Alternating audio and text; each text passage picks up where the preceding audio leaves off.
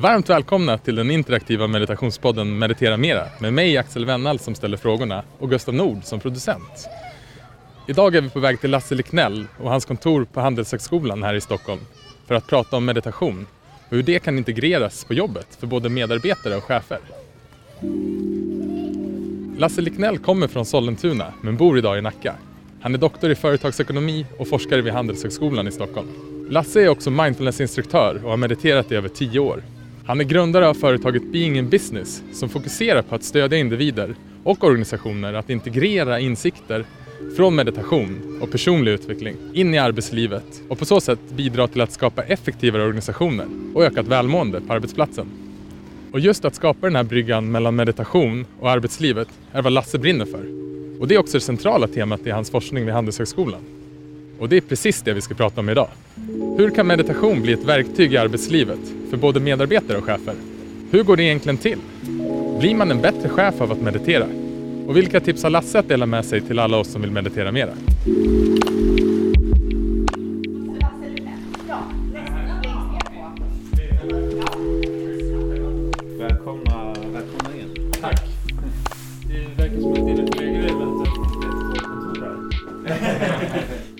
Kul att vara här Lasse. Mm. Vi sitter på eh, ditt kontor här på Handelshögskolan i Stockholm. Och jag är så peppad på att sätta igång vårt samtal. Men innan det så um, tänkte jag att vi ska göra en kort landningsmeditation. Och idag så uh, tänkte jag att vi bara ska checka in hur vi mår. Så uh, oavsett vad du gör när du lyssnar på den här podden så kan du vara med. Du behöver bara ställa den här enkla frågan. Hur mår du just nu? Om du vill blunda och kan blunda så gör det. Vilket humör är du på just nu?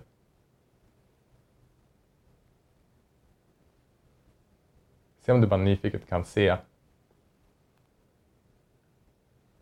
hur det känns just nu. Vi är inte ute efter att ta reda på varför det är som det är. Vi är inte heller ute efter att ta reda på vad du ska göra åt det. Se om du bara kan göra en incheckning.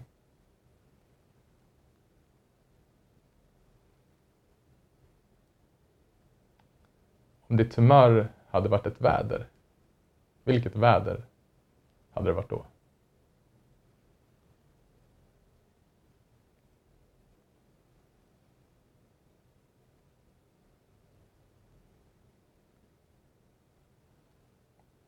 Du kan också se om du kan identifiera vilka känslor eller vilken känsla du har just nu.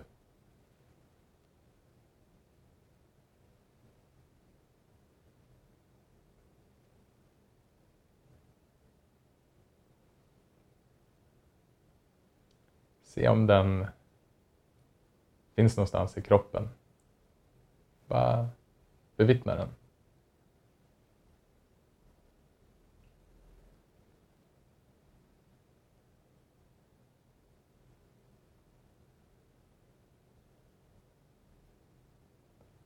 Okej, så det var en eh, kort andningsmeditation. Hej Lasse, hur mår du? Hej, jag mår bra. Mm. Vad skönt att landa så. Mm. Eller hur? Jag eh, är så glad och tacksam att vi kunde få komma hit idag och göra den här intervjun med dig. Första gången jag kom i kontakt med dig var när du var med i Närvaropodden med Bengt Renander. Jag blev så fascinerad över att det fanns en person som eh, forskade på meditation och hur det kunde integreras i arbetslivet. Jag har ju själv läst ekonomi i Uppsala, jag har jobbat som kommunikationskonsult i flera år och jobbar idag med att försöka lära ut meditation på arbetsplatser. Så det här ja, men det var right in my alley och blev eh, så intresserad.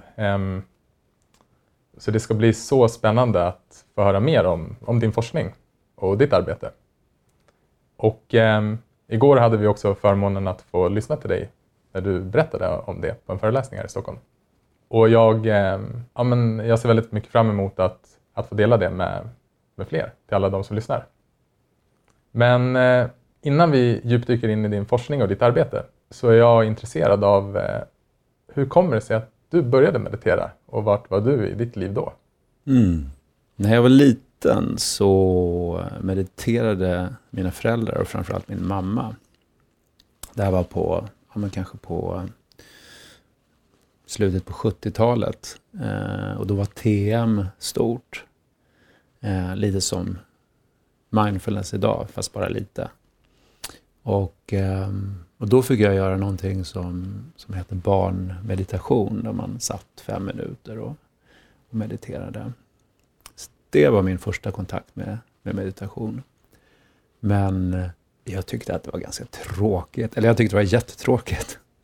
Och jag blev rastlös och så, men, men min mamma insisterade på att jag skulle, skulle göra det där i alla fall. Så jag låg på i något år innan jag kanske blev tillräckligt stor för att, uh, ja. Kommer du ihåg hur gammal du var då? Nej, men jag skulle nog kunna varit runt tio kanske. Men jag minns faktiskt inte riktigt. Sen, eh, jag höll på med idrott tävlade i judo och eh, då började jag intressera mig för eh, mental träning. Så jag höll på, ett tag höll jag på ganska mycket med mental träning. Då såg inte jag det som meditation alls, utan eh, som mental träning.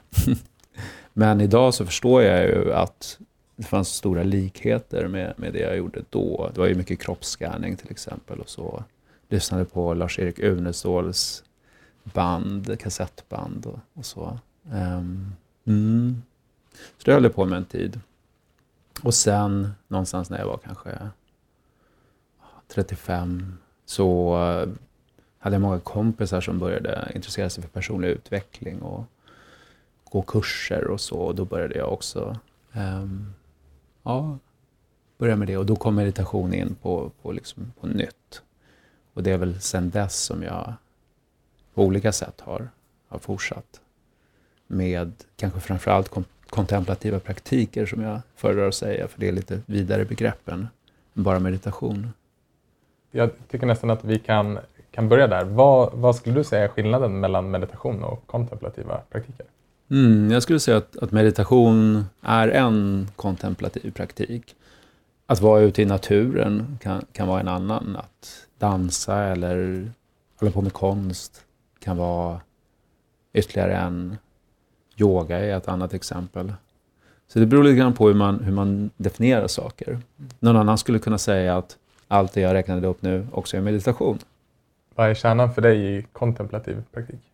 Det är att eh, det finns den här rörelsen att, att vända inåt och betrakta sig själv och världen utifrån det filter som man ser världen igenom att skilja mellan hur erfarenheten träffar en och hur vi försöker skapa mening eh, av den och iaktta den processen. Lite så tänker jag. Så eh, vid ungefär 35 års ålder började du meditera. Jobbade du då, som, jobbade du då här vid Handels eller vad gjorde du då i ditt arbetsliv? Då doktorerade jag. Jag höll på att skriva en avhandling om IT-relaterat förändringsarbete i organisationer kan också varit så att jag jobbade lite grann med, med IT i, i, i företag. Och, um... Så du var inne i den akademiska världen när du började eh, på allvar börja meditera då? Ja. Sen var det en ganska lång resa för mig att du säger det här på allvar börja meditera. Då blir jag lite så här orolig. Så här, är, mediterade jag tillräckligt bra för att kunna säga det då? Jag tar om den. När du började meditera vid 35 års ålder. Bra noterat. Det är så lätt att det går prestation i meditation, vilket är helt motsägelsefullt. Ja, ja det, du har pratat med helt rätt person. det är bra att du flaggar upp för mig. Ja, jag, jag har ju också den ådran. um, men det var en väldigt successiv förändring. I början hände ingenting. Och sen hände ingenting. Och sen hände ingenting. och um, jag skrev klart min avhandling. Och det kan vara så att om det hade hänt väldigt mycket så hade det kanske inte blivit någon avhandling. Det vet jag inte. Men, men någonstans där efteråt så blev jag anställd i ett forskningsprojekt som handlade om eh, och, och IT-projekt i, i, stora organisationer. Och jag började märka att att det gick trögt. Jag bidrog inte på ett, det sätt som jag är van att bidra och vill bidra till. Och eh, livet hade också blivit lite mer komplext för mig med Ehm, en mamma som hade blivit sjuk och händer saker runt omkring som kanske fick mig att skifta perspektiv och min egen utveckling började se mig själv på ett annat sätt. Och någonstans så förstod jag att det där var inte min grej längre. Jag hade kanske egentligen anat det långt tidigare och det tog en tid för mig att så här, våga stå för det. Och, eh, men då fick, jag, då fick jag berätta att jag inte kunde vara kvar i projektet. Mm. Det var... I forskarvärlden är man ju ofta beroende av finansiering och det var min finansiering. Då, så. Men, men någonstans så kände jag att jag, jag behöver ta det här steget. Och så tog jag en time-out från forskningen och jag fortsatte undervisa en del. Då, men utan att veta vad jag skulle göra. Men väldigt snabbt så, så började det liksom dyka upp nya saker. Och, och Det här måste ha varit 2013 då mindfulness kanske på allvar började bli populärt. Och eh, jag, eh, jag fick nästan hålla mig lite grann att inte starta upp någonting. Jag tänkte så här, nu ska jag vänta ett tag, nu ska jag vänta, vänta. och sen så startade jag mitt projekt då, som inte handlade om mindfulness utan om hur, hur ledare som, som får insikter från meditation och personlig utveckling integrerar det med, med sitt yrkesliv. Och det var ju förstås mitt eget sätt att integrera mina insikter med mitt yrkesliv som forskare. Mm. mm. Så din forskning och din personliga utveckling gick hand i hand? Ja, och det var ju det det inte gjorde tidigare. Så 2013, efter att ha varit, som det låter, väldigt tålamodig så kände du att nu är det dags att sätta igång. Mm. Kan inte du berätta lite grann om, om din forskning? Vad... Mm. Medan väldigt många intresserar sig för frågor som kanske framförallt när det gäller mindfulness, hur, hur, vilka effekter får det och eh, kan vi bli mer effektiva? Eh, hur fungerar det? Så är jag mer intresserad av, av ja, men om, om det nu har vissa effekter, hur använder vi dem i, i eller hur kommer de till uttryck i vårt liv? Och i det här fallet då yrkeslivet. Och det finns ju en koppling till det jag forskade om tidigare, om teknik i organisationer. Där var jag ju intresserad av, inte tekniken i sig, utan hur den används i, i organisationen. För det är när den används som effekterna uppstår. Och många gånger så används ju inte tekniken som, som vi lägger ner väldigt mycket resurser på att utveckla. Så jag, jag var liksom färgad lite grann av det synsättet när jag mötte det här nya fenomenet. Jag är nyfiken på, men hur gör folk egentligen? När man kanske börjar känna mer medkänsla med andra och, och sig själv.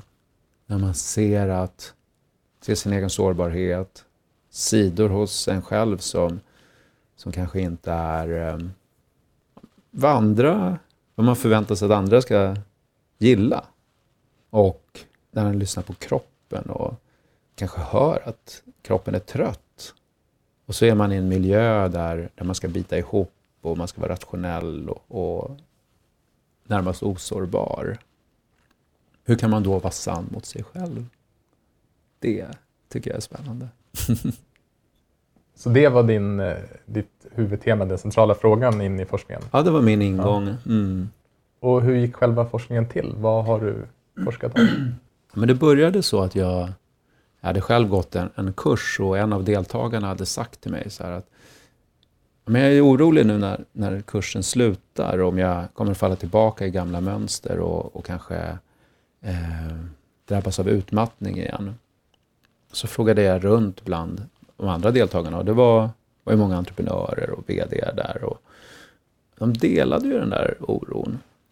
Och eftersom jag hade jobbat med ledar och verksamhetsutveckling under många år tidigare så såg jag att det här är ju, ett, det här är ju både ett, ett eh, managementproblem, en utmaning verkligen, och att jag faktiskt kan bidra eh, på något sätt till att skapa förutsättningar för andra att utforska det här. Så då bjöd jag in till en, en eh, process, sju stycken VD och ägare till små och medelstora företag. Eh, då jobbade vi under ett år med att titta på utmaningar som, vad ska jag göra nu? Ska jag sälja mitt företag? Eh, eller ska jag ta in en professionell VD? Eller ska jag vara kvar? Hur kan jag förändra kulturen i mitt bolag så att den är mer i linje med de värderingar jag har nu istället för de som jag hade när jag startade företaget. Hur kan jag växa utan att det blir på bekostnad av min egen och de anställdas hälsa? Eh, den typen av frågor. Och de var ju då direkt kopplade till insikter som de här personerna hade fått om sig själva. På vilket sätt kan arbetet bli meditation? Mm. Det verkar som att det finns väldigt många olika sätt. Mm. Men det jag noterat när jag har jobbat med individer med, med olika man säga, förutsättningar för att kunna påverka sitt arbete. Eh, jag tänker på den som äger sitt företag, den som är VD, den som är en hög chef i en stor organisation och kanske inte har så stora eh, möjligheter. Den som är mellan två jobb och söker sig en ny bana kanske. Oavsett vad man är så så verkar det som att livet erbjuder utmaningar. De ser lite olika ut och, vad ska man säga, den repertoar av, av möjligheter som, som presenterar sig ser också olika ut. Men det gemensamma är det att, att, att en blir utmanad på sätt som, som liksom handlar om, som är, som är djupt personliga. Och så får man möjligheter att, att se om det kanske går att hitta nya sätt att, att förhålla sig till, till den situationen. Och att, att på det sättet också växa som, som människa. Jag vet att du har pratat om ett meditativt förhållningssätt. Kan inte du berätta lite grann om mm. vad det är? Ja, men jag brukar kalla det för det. För att så i den här traditionella buddhistiska meditationen så, så ett vanligt sätt att förklara den på är att det här med att man tar ett steg tillbaka och, och bara betraktar det som är. Man skapar det här lilla gapet mellan stimulus och respons. Ja, men ett, ett vanligt exempel som jag brukar ta är där när, när jag får ett eh, e-postmeddelande med, med ett, ett, ett budskap som jag här, faktiskt inte alls vill ha. och sen så kanske det till och med är skrivet på ett sätt som gör att jag liksom blir ännu mer upprörd. Då är det så lätt att, att börja skriva svaret och trycka på sänd utifrån hur jag känner mig då.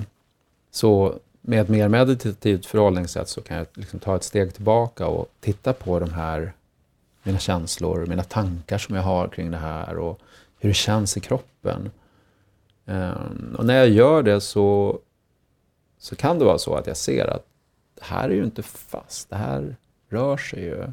Jag är inte arg, men, men jag har känslor av ilska och när jag släpper taget om det så kan, kan jag faktiskt ibland låta dem passera och ersättas av någonting annat som skulle kunna vara att jag känner sorg kanske för hur det är. Att jag är ledsen, kanske känner skuld.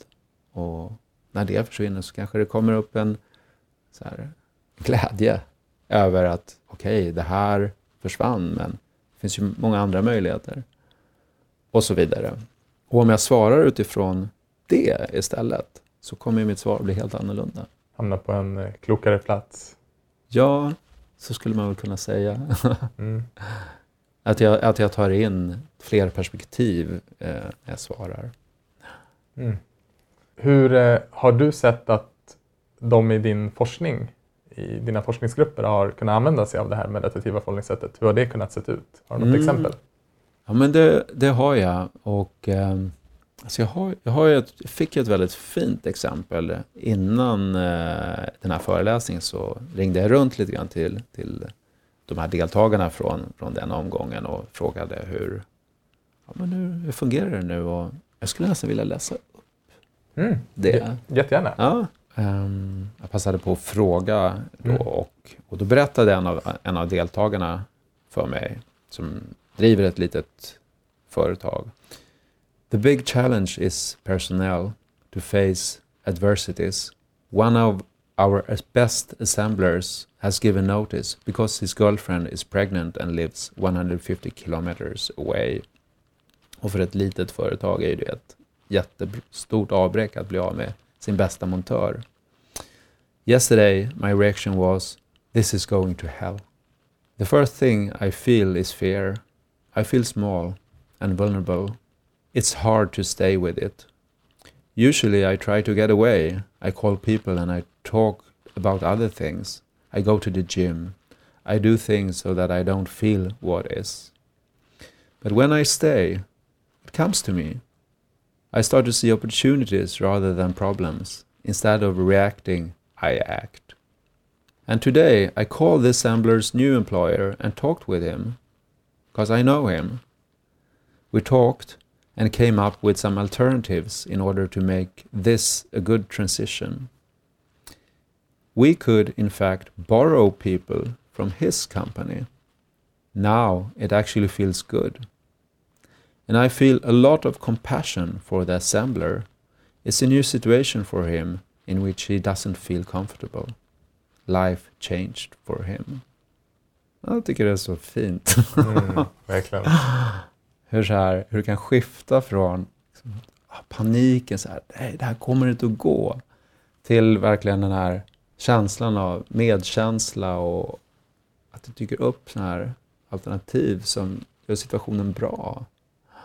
Det som slår mig när du berättar är skiftet från jag, jag, jag, mitt problem, Ah. till att vrida på det Mm. och kunna se hela bilden, eller i alla fall en större del av bilden, den andra människan, och, vilket är ju en fantastisk fin förmåga.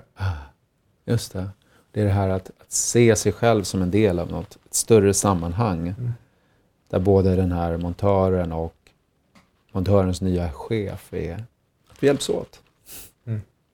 Det andra som slår mig när du berättar, när du berättar om den här texten är act and not react. Mm. Och eh, det är vad jag också ser att meditation har gett mig. Det har gett mig ett, eller inte, inte alltid, men ofta ett val. Att inte reagera där jag inte är medveten om varför jag gör på ett visst sätt, Mm. utan precis som du pratade om stimuli och reaktion, att reaktionen bara händer. Jag har inte riktigt kontroll eh, vad som händer. I, I mitt fall kan det vara att jag blir lätt irriterad och snappar och blir sur på Mm. framförallt min stackars flickvän. Men, men eh, allt oftare kommer jag till en plats där jag kan säga, hmm, okej, vad är det bästa här? Det är nog inte att vara sur utan ta ett kliv tillbaka och agera klokare. Jag, jag har liksom inget bättre ord för det, men jag Mm. vet inte om det behövs ett bättre ord Mm. heller. Mm. Visdom är ett, ett ord som används i, Mm. ibland. Mm. Som jag är fascinerad av. Så det meditativa förhållningssättet, att kunna kliva ur situationen lite grann, att kunna vara med det som är, att kunna agera från en plats utifrån vishet och klokhet istället för att reaktivt. Mm. Eh, För det här är ju en, en förmåga som är fantastisk att ha med sig överallt i livet.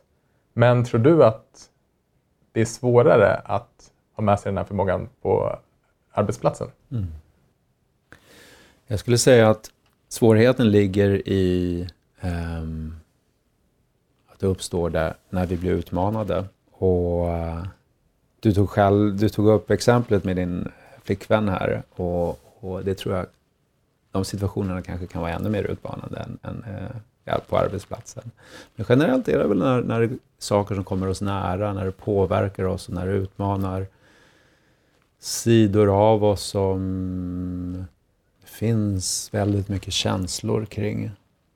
Och det är ju vanligt på jobbet för att jobbet är en så stor del av, av vårt liv och vi, om jag ska använda det uttrycket, så här, investerar mycket i vårt arbete av oss själva. Så det låter mycket som att det meditativa förhållningssättet är, handlar mycket om hur vi möter det vi faktiskt möter i arbetet. Och inte så mycket fokus på vad det är, utan det förhållningssättet. Vilka utmaningar ser du i arbetslivet som eh, människor har att föra in det här meditativa förhållningssättet? Det jag tycker mig höra människor säga mycket är att hur ska jag hitta tid för det? Många upplever sig vara under sån stor press att det helt enkelt inte finns utrymme att ta det här steget tillbaka. Det inte finns resurser för att göra det inombords. Um, och, och då handlar det ju faktiskt inte så mycket om de individerna utan hur det ser ut på många arbetsplatser. Att det då är ett hektiskt tempo och det en kultur som... Ja, det är tempo och en kultur som inte gör det lätt att ha ett meditativt förhållningssätt. Samtidigt så, så ser jag både arbetsplatser och, och människor där det här i, i alltså relativt stor utsträckning ändå kan hända. Och det här är, det här är en spännande fråga. Hur, hur, liksom, hur går det här skiftet till när människor och kanske en hel kultur börjar förändra förhållningssätt? Eh, jättespännande fråga. Jag har inget svar på det um, men min känsla är att det kanske inte krävs så mycket. Vad tror du krävs? Vad är det liksom de viktiga delarna? Utifrån det jag har sett i näringslivet är att det krävs att oftast en VD verkligen bär det här och själv har upplevt det för att kunna introducera det till andra i, i organisationen. Och det är när det liksom kommer uppifrån. Då, då finns det möjlighet att göra genomgripande förändringar. Annars tror jag att det är svårt. Men ska man säga, i delar av en organisation så, så, så är det möjligt också att åstadkomma förändring. Det kan inte få samma genomslag tror jag. Än en gång så krävs det att, att det är no någon eller några personer som, som faktiskt börjar leva så här. Mm. Skulle du kunna förklara lite grann, när man lever så här, vad, vad kan det vara för typer av förändringar i företagen? Ett exempel kan vara att man innan ledningsgruppsmötena tar och gör lite grann som du, en incheckning. Eh, så det behöver inte ens vara en vad ska man säga, regelrätt meditation. Men, men det är att vända inåt och, och bara bli medveten om var kommer jag ifrån? Vad, vad har jag med mig för tankar i det här mötet? Och var kom de ifrån egentligen? Mm. Eh, och är det någonting som jag vill ha med mig i den här? Eller kanske inte. Och bara där så sätts ju en helt annan ton för ledningsgruppsmötet. Om det är ett mö möte som syftar till att, att leda företaget så kan det ju få stora konsekvenser. En annan observation är att, speciellt om det kommer uppifrån, att den här typen av, av satsningar, då, om man gör en satsning på till exempel att införa mindfulness i, i organisationen, inte stannar där riktigt. Utan det kan vara så att att företaget börjar ifrågasätta hur organiserar vi oss? Hur förhåller vi oss till våra kunder? Hur vill, vilket företag vill vi vara egentligen? Så mindfulness kan bli en eh, ska man säga, katalysator för, för förändringar när det gäller sättet att driva företaget. Självorganisering är ett, ett tema som kommer mer och mer eh, och som jag tycker är jättespännande för att självorganisering ska fungera så behövs också självreflektion. Och det här är, är någonting som är väldigt spännande nu, för självorganisering var ju ganska populärt på 70 och 80-talet. Kan inte du bara berätta lite kort vad självorganisering är? Mm.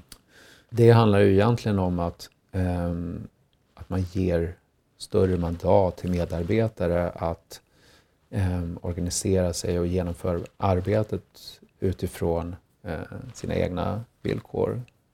Att bestämma hur man vill uppnå resultaten snarare än att det sätts uppifrån. Däremot kan man sätta så här att det finns lite olika nivåer av självorganisering. Men det kan vara så att man bestämmer att det här ska vi uppnå. Men det kan ju också vara så att man inom medarbetarna också definierar vad, vad är det vi vill göra egentligen? Och det är en lite mer radikal organisering. Mm. Och då kapar man också eh, chefsleden. Jättespännande. Eh, jag har kollegor som är mycket bättre än jag på, på det. tror jag hörde här om veckan att det var en studie, att, en internationell studie, att det var 13 procent av alla som jobbar som gillar sitt jobb. Oj. Och så var det 27 procent som avskydde sitt jobb. Mm. Och jag tror att siffran var ungefär 46 procent av dem som längtade till fredagen om man säger så. Mm. Eh, Men det är en, var en intressant iakttagelse utan att lägga någon värdering i det. Att, Mm. ehm, Men jag, jag är också väldigt intresserad av att, av att man kan faktiskt arbeta utifrån lust, Mm. utifrån glädje, utifrån att man vill. Och det behöver inte bara vara måsten och borden och skan. Skulle du säga att det är ett meditativt förhållningssätt? Eller ett meditativt arbetssätt? Det skulle kunna vara, men man skulle kunna arbeta lustfyllt utan att ha den medvetenheten också, tänker jag. Mm. Det är som en annan dimension. Jag har läst eh, några av dina publikationer och då skriver du om själslig versus instrumentell intention. Mm. Kan inte du berätta vad skillnaden är och vad du har sett? Vad människor har för olika Mm. intention med, med sin inre utveckling och med Mm. meditation och hur det kan... Ja, men att ha en instrumentell intention, det, det tänker jag på som när man börjar meditera för att bli mer effektiv på jobbet till exempel. Det är liksom ett medel för ett, ett mål som handlar mer om det yttre. Om man har en själslig intention så handlar det snarare om att jag mediterar för ett utforskande. Jag mediterar för att växa som människa. Och när jag gör det, då vet jag inte riktigt vad det kommer att ta mig. Okej, så en resa utan mål. Målet är inte viktigt utifrån det perspektivet. Det är resan som är, är viktig och jag litar på eh, att den tar mig dit jag behöver komma. Och hur har du sett att de här olika intentionerna, hur faller de ut så att säga med människor som har olika intention?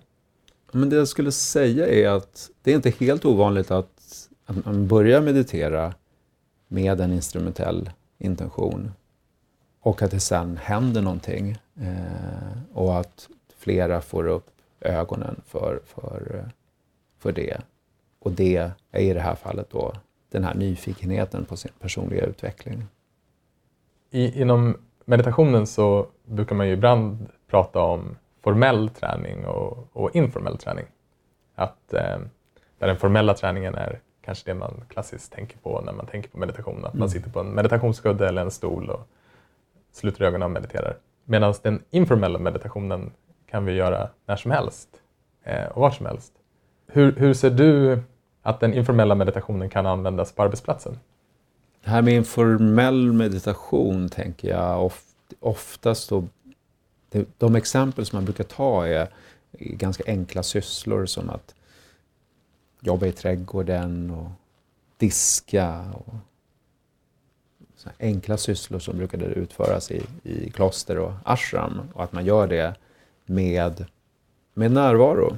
Och eh, dagens arbetsuppgifter eh, de, de är inte lika lätta att, att, att göra till en meditativ praktik på det sättet. Men jag tror att vi kan alla hitta tillfällen där det faktiskt är möjligt. Eh, och då gäller det kanske framförallt de här lite tråkigare uppgifterna. mer rutinartade uppgifterna så lämpar sig nog mer för, för att göra till en meditation på det sättet som man menar i informell eh, träning. Men sen erbjuder de här andra mer dynamiska situationerna som vi pratade om tidigare då när man möts och blir utmanad. Eh, att det blir också ett tillfälle att ta ett steg tillbaka och också göra det till en meditation. Men då är det mer som att, att liksom en blir inkastad i, i, i det här. Så det är en lite annan ingång. Just det. Att man medvetet väljer att, att föra, eller föra liksom uppmärksamheten till det man bara gör och vara medveten om det man gör. Ehm, Ja, det, det är lite som att, att läraren slår en i huvudet med en sån här zenpinne. Och så här. Mm. Ja, men jag är också otroligt fascinerad av den inform- informella träningen utifrån att den är så himla svår. Jag har eh, Mm. haft en intention de senaste, senaste två åren att jag ska, när jag borstar tänderna, så ska jag vara helt och hållet närvarande. Mm. Och jag har inte lyckats en enda gång, helt och hållet. eh, Mm. och det är så svårt, utan jag kommer på mig själv. Och när jag säger att jag misslyckas så menar jag egentligen bara att jag kommer på mig själv att helt plötsligt så, så är jag inne i sovrummet och håller på att vika ihop någonting eller plockar upp kläder. Ja. det är liksom den enkla uppgiften att bara vara med sin tandborstning har visat sig vara troligtvis det svåraste jag någonsin har försökt göra. Mm. Men, och en annan viktig del är att jag var och varannan dag också glömmer bort det. Att jag faktiskt sagt den här intentionen till mig själv. Så att jag tror med den informella meditationen på jobbet är att, att kunna kanske hitta en sak. Som att eh, vid, klockan, eh, vid klockan tre, vid rasten vid klockan tre, vid kaffepausen vid klockan tre, då ska jag bara lyssna. Helt medvetet bara lyssna. Mm. Det är en, en, liksom en enkel uppgift att man kan föra in då. Eh, ett meditativt förhållningssätt till det, eh, ett val eller när jag ska gå till toaletten. Bara den, bara den lilla korta vägen. Mm. Då ska jag vara helt närvarande i varje steg. Mm. Det jag har noterat är att försöka bestämma sig att på, för, för, att hjälpa en att påminna sig, just det. Den här stunden på dagen, då ska jag försöka föra all min uppmärksamhet till bara det här jag gör. Och det kan också skapa då en, en paus i, i sitt jobb, att man kan komma i kontakt med sig själv, med kroppen till exempel som du har pratat. Så det, där ser jag att den informella träningen kan ha enormt stort värde på arbetsplatsen för, för individen. När man stöter på vissa situationer på arbetet, eh, vilka tips och råd har du hur man kan möta dem? Mm. Jag tänker att det kopplar tillbaka till det vi pratade om tidigare. Att först skapa det här lilla glappet mellan stimulus som kommer utifrån och sin egen reaktion. Liksom skapa ett litet utrymme där. Att, um, att se sig själv som en del av sammanhanget. Att, men att se de andra som vänner snarare än fiender. Det finns en, en socialpsykologisk forskning som, som handlar om hur vi, eh, som säger att när vi tänker på de som är våra vänner, om de gör något bra, så tänker vi att ja, men det är deras sanna natur det här. Och om de gör någonting som, som inte skulle vara bra så tänker vi att kan ju hända alla. Dålig dag till exempel. så. Men när det gäller de som vi ser som fiender, och nu använder jag de kategorierna, om de gör något dåligt, det är då vi tänker så här, ja, det är, det är minsann deras sanna natur. Och om de gör något bra så tänker vi, händer väl alla någon gång så där, var bara tur. Right. så, så, ja men om man börjar tänka på det här, så jag, kan ju, jag ser ju väldigt mycket hur det här faktiskt stämmer in på mig. Och jag ser, men jag ser också hur det skiftar väldigt mycket från det här vän till fiende, från vän till fiende. Så här. Och hur det handlar väldigt mycket om mig själv och inte så mycket om den andra personen. så um, att försöka titta på det här. Ser jag den här personen som fiende eller vän? Och nu använder jag fiende i någon slags, vad ska man säga, bred bemärkelse förstås. Mm. Det som slår mig när du berättar det här är att samma perspektiv har jag och nog alla, alla vi när vi blickar inåt. Ja, ah, just det. Snyggt. Är vän eller fiende. Och det, det kan också skifta. Ah, exakt.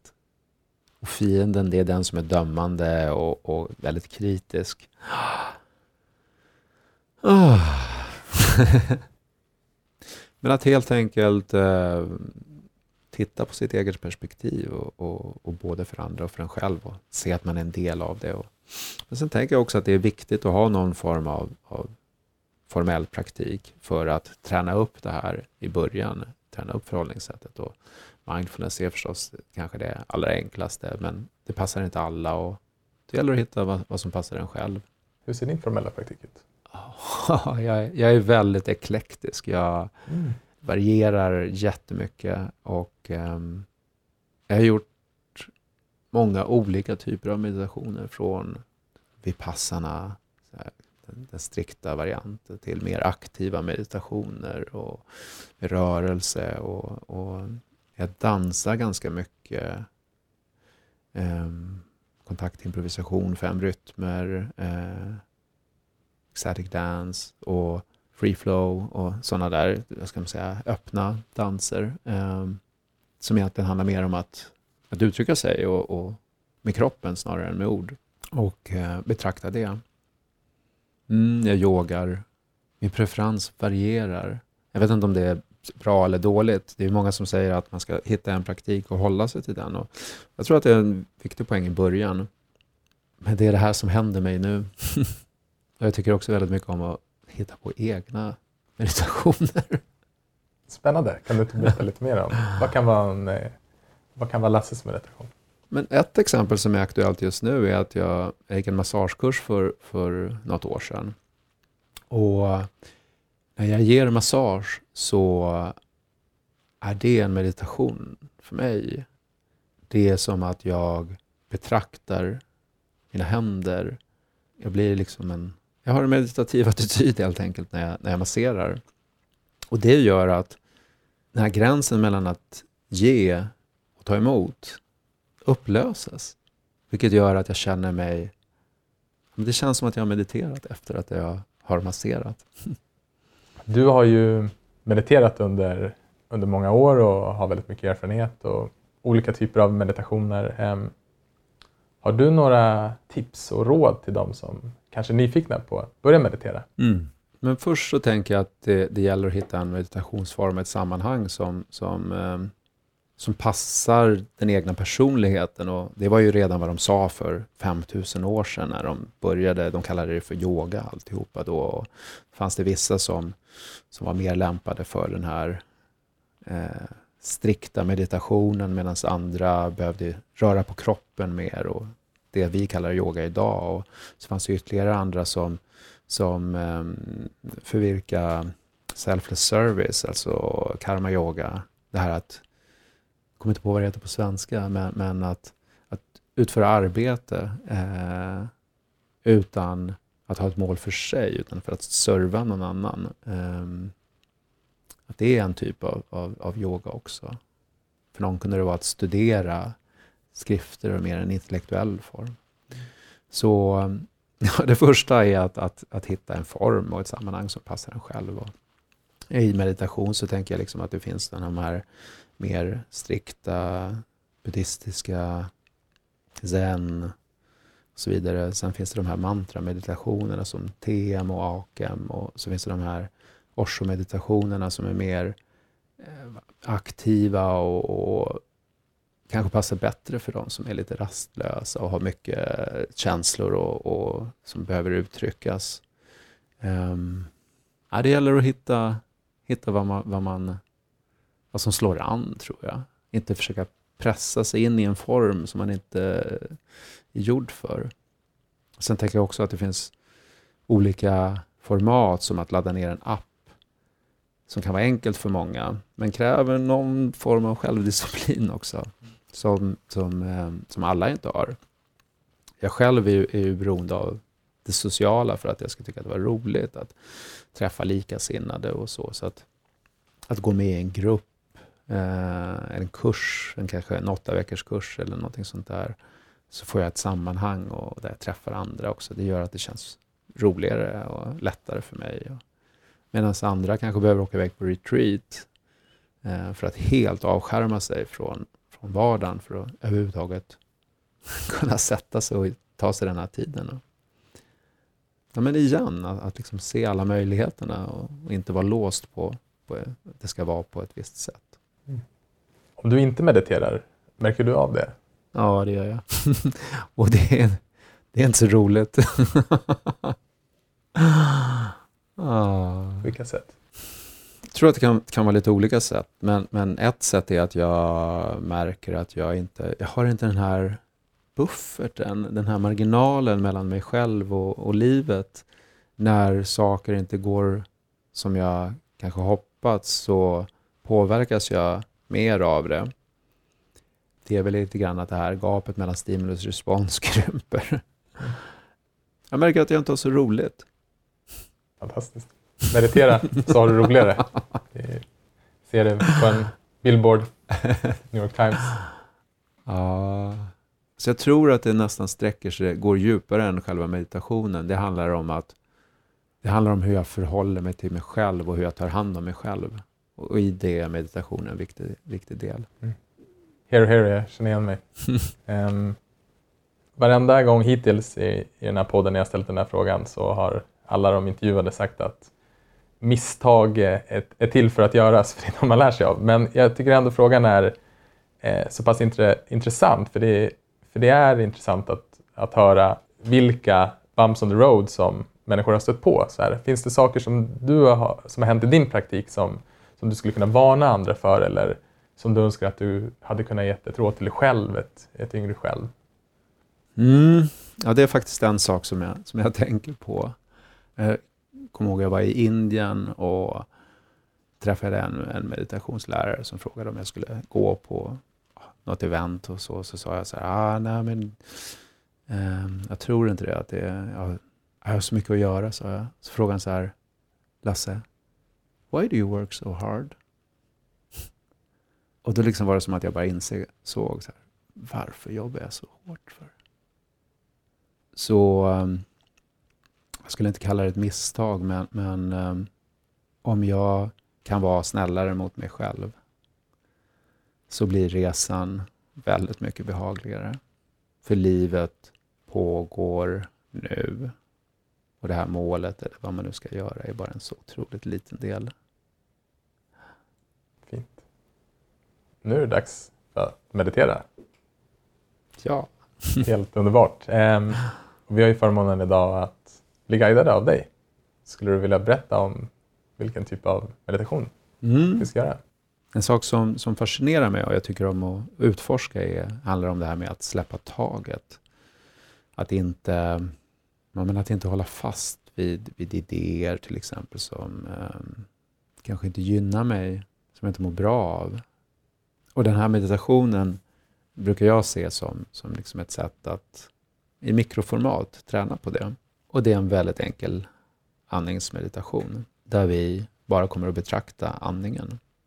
Och det att släppa taget handlar om att just bara betrakta andningen utan att försöka styra den.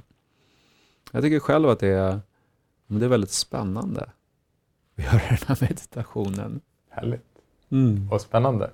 Så uh, om du lyssnar på den här meditationen så är det dags att kanske slå sig ner eller lägga sig ner? Eller? Ja, jag skulle föreslå att, att vi sitter skönt. Perfekt. Och en rak rygg brukar hjälpa till lite grann. Och, mm. och jag brukar tycka om att sluta ögonen också för att minimera intrycken från, från det yttre. Så kan du bara notera den här lilla luftströmmen som passerar in och ut genom näsan.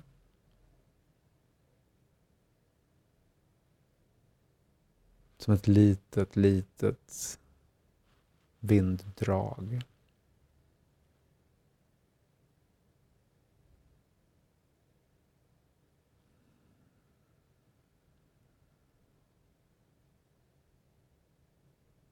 Bara notera hur det känns utan att försöka sätta något ord på det.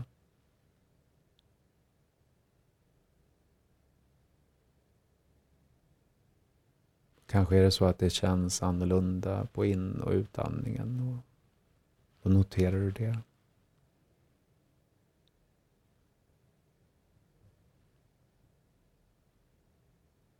Du noterar varje andetag som om det är helt nytt. För det är det ju.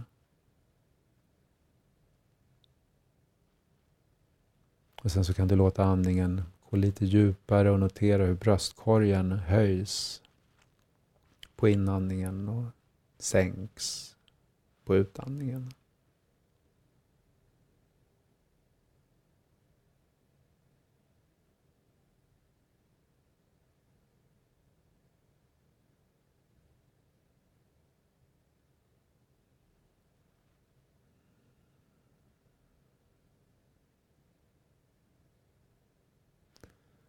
Och sen låt andningen gå ännu djupare och notera hur magen expanderar på inandningen och sjunker ihop lite på utandningen.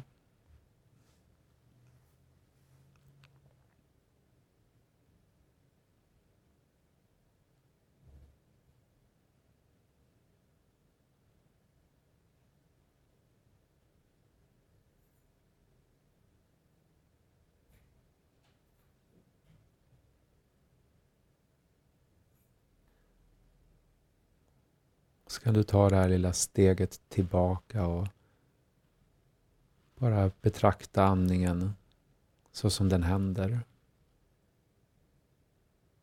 Utan att försöka ändra den på något sätt.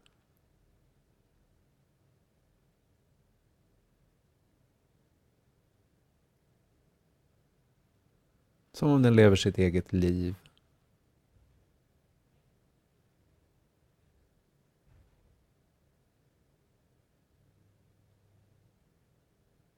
Och istället för att styra så följer du med med din uppmärksamhet.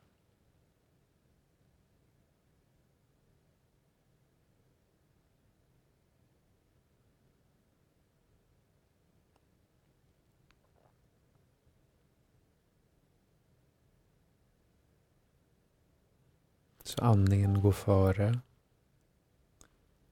och du följer med din uppmärksamhet.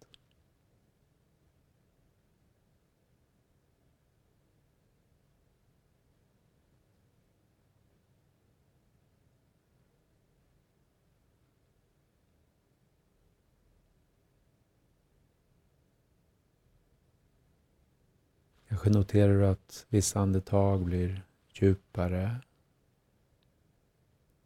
Och då noterar du att de blir djupare. Och andra andetag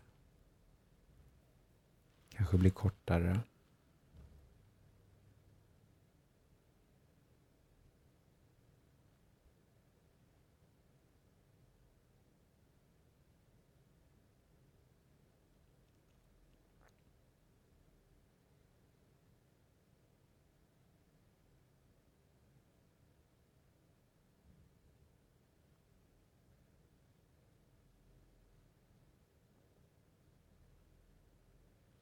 Betrakta varje andetag med nyfikenhet. Och varje andetag som om det är det första.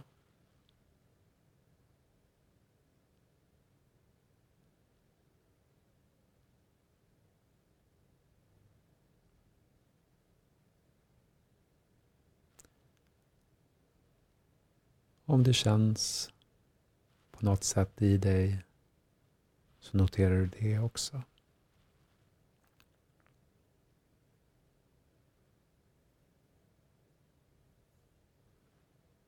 Utan att försöka döma om det är bra eller dåligt, om det är rätt eller fel.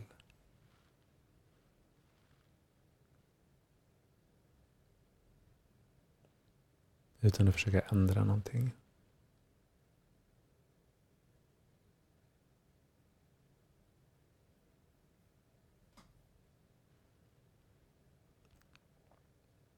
Sen kan du medvetet ta ett lite djupare andetag och fylla lungorna med luft.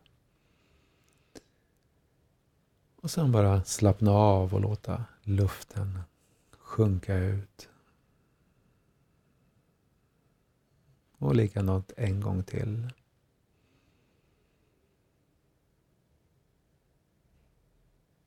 Och andas ut.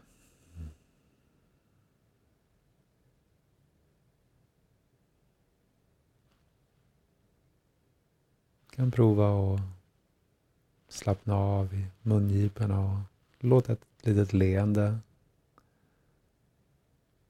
komma fram. Börja röra lite på fingrar och tår. När du känner att det är dags så kan du slå upp ögonen. Komma tillbaka till där du är.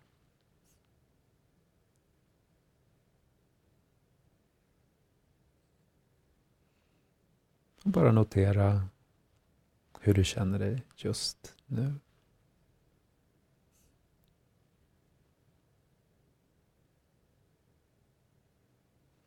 Wow. Tack Lasse. Tack.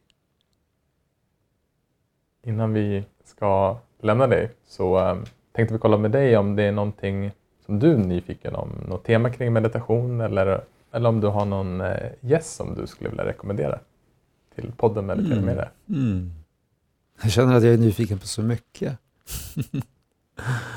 Det är jul snart, det finns ingen stopp på den här önskelistan. Det är bara, Jag skulle tycka det var spännande att höra eh, er prata med någon, eh, någon kanske någon ledare eller någon som, ar- som jobbar i yrkeslivet och, och pratar om hur det är för dem. Alltså, lite grann det jag själv intresserar mig för i forskningen.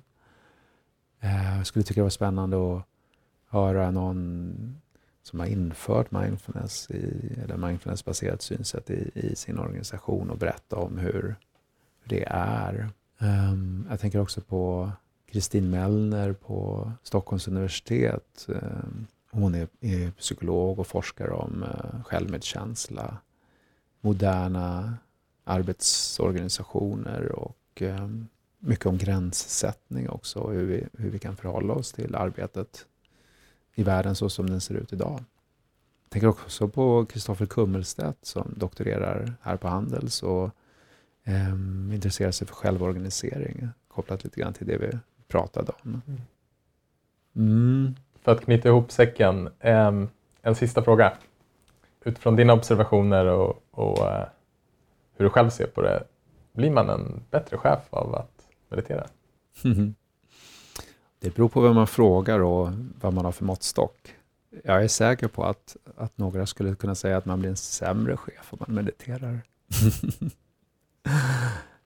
Men jag tror att de här effekterna som jag har pratat om ehm, har stor sannolikhet att uppstå. Och då låter det som att det är en, det är en chef som, som jag skulle, hellre skulle ha. Tack. För att vi fick komma hit. Det har varit en eh, händelserik förmiddag. När vi skulle åka ner och dricka kaffe så kom hissen och någon hoppade ur. alltså inte ur själva hissen, alltså ovanpå hissen. Eh, det var som på film. Och nu under samtalet så har du bokstavligen talat pratat i skägget. Du har ju ett fantastiskt skägg, men så Gustav har mickat upp det här i skägget. Så att, eh, ja, det hade nästan gjort sig bättre på film än på podd tror jag idag. Eh, hur som helst, tusen tack för att du tog dig tid, för att du ville dela med dig om din forskning och ditt arbete och dina råd till alla som vill börja meditera eller kanske meditera mera. Mm. Tack Lasse. Tack så mycket. Och, och för mig så känner jag att den här eh, inspelningen har varit en meditation.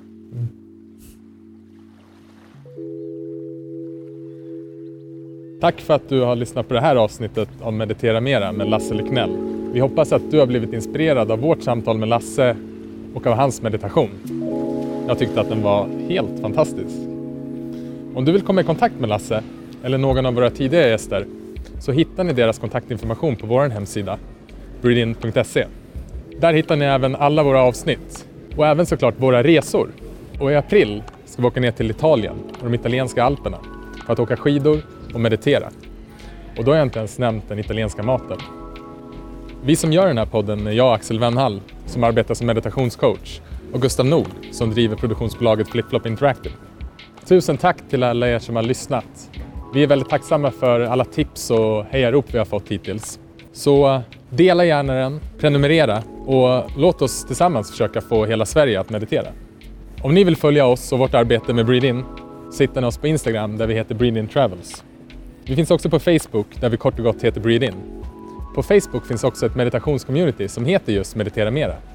Så om du vill inspirera andra eller bli inspirerad, gå med där. Och är det någonting jag har tagit med mig från dagens samtal med Lasse är nästa gång jag får ett snorkigt e-mail att stanna upp och försöka göra den här personen till min vän istället för min fiende.